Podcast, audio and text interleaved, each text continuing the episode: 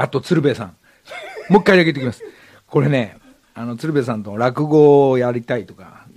フリーで自分でやってるんだ、どっか一問に入りたいとかっていう人はたくさんいると思うんですけど、その素敵なお話、枕から張って、オチに向かって、大きにっつってありがとうございましたというこのくだりを、まあ、あの、だらだら喋ってもしょうがないから、5分10分で、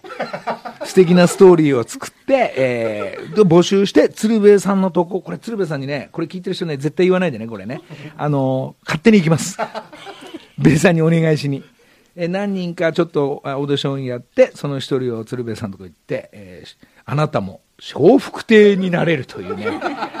笑福亭何々の名前がつくかもしれないっていうのはね、まあ、ベイさんには言ってないけど、ベイさんの社長の千佐さんには言ってあるから。